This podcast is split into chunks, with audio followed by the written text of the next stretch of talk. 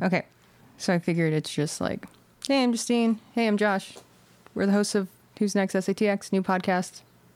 Sound good so far? Yeah, I like it. Okay, cool. So then then we'll have a joke there, and then you'll say something like, "Oh, there's seven billion podcasts in the world. I'm sure someone's already done a podcast about San Antonio open mics." You know me so well. I know it sounds like you. That's an incredible impression. And then I'll say something, and then I'll say something like, "There is now. It's this one, the one that you're listening to with your eardrums." I like it. Let's do that. Yeah. Okay. Are you you gonna record now? Yeah.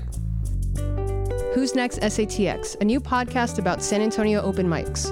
Join us as we talk to open mic hosts, venue owners, and musicians about their experiences, stories, and advice to open micers.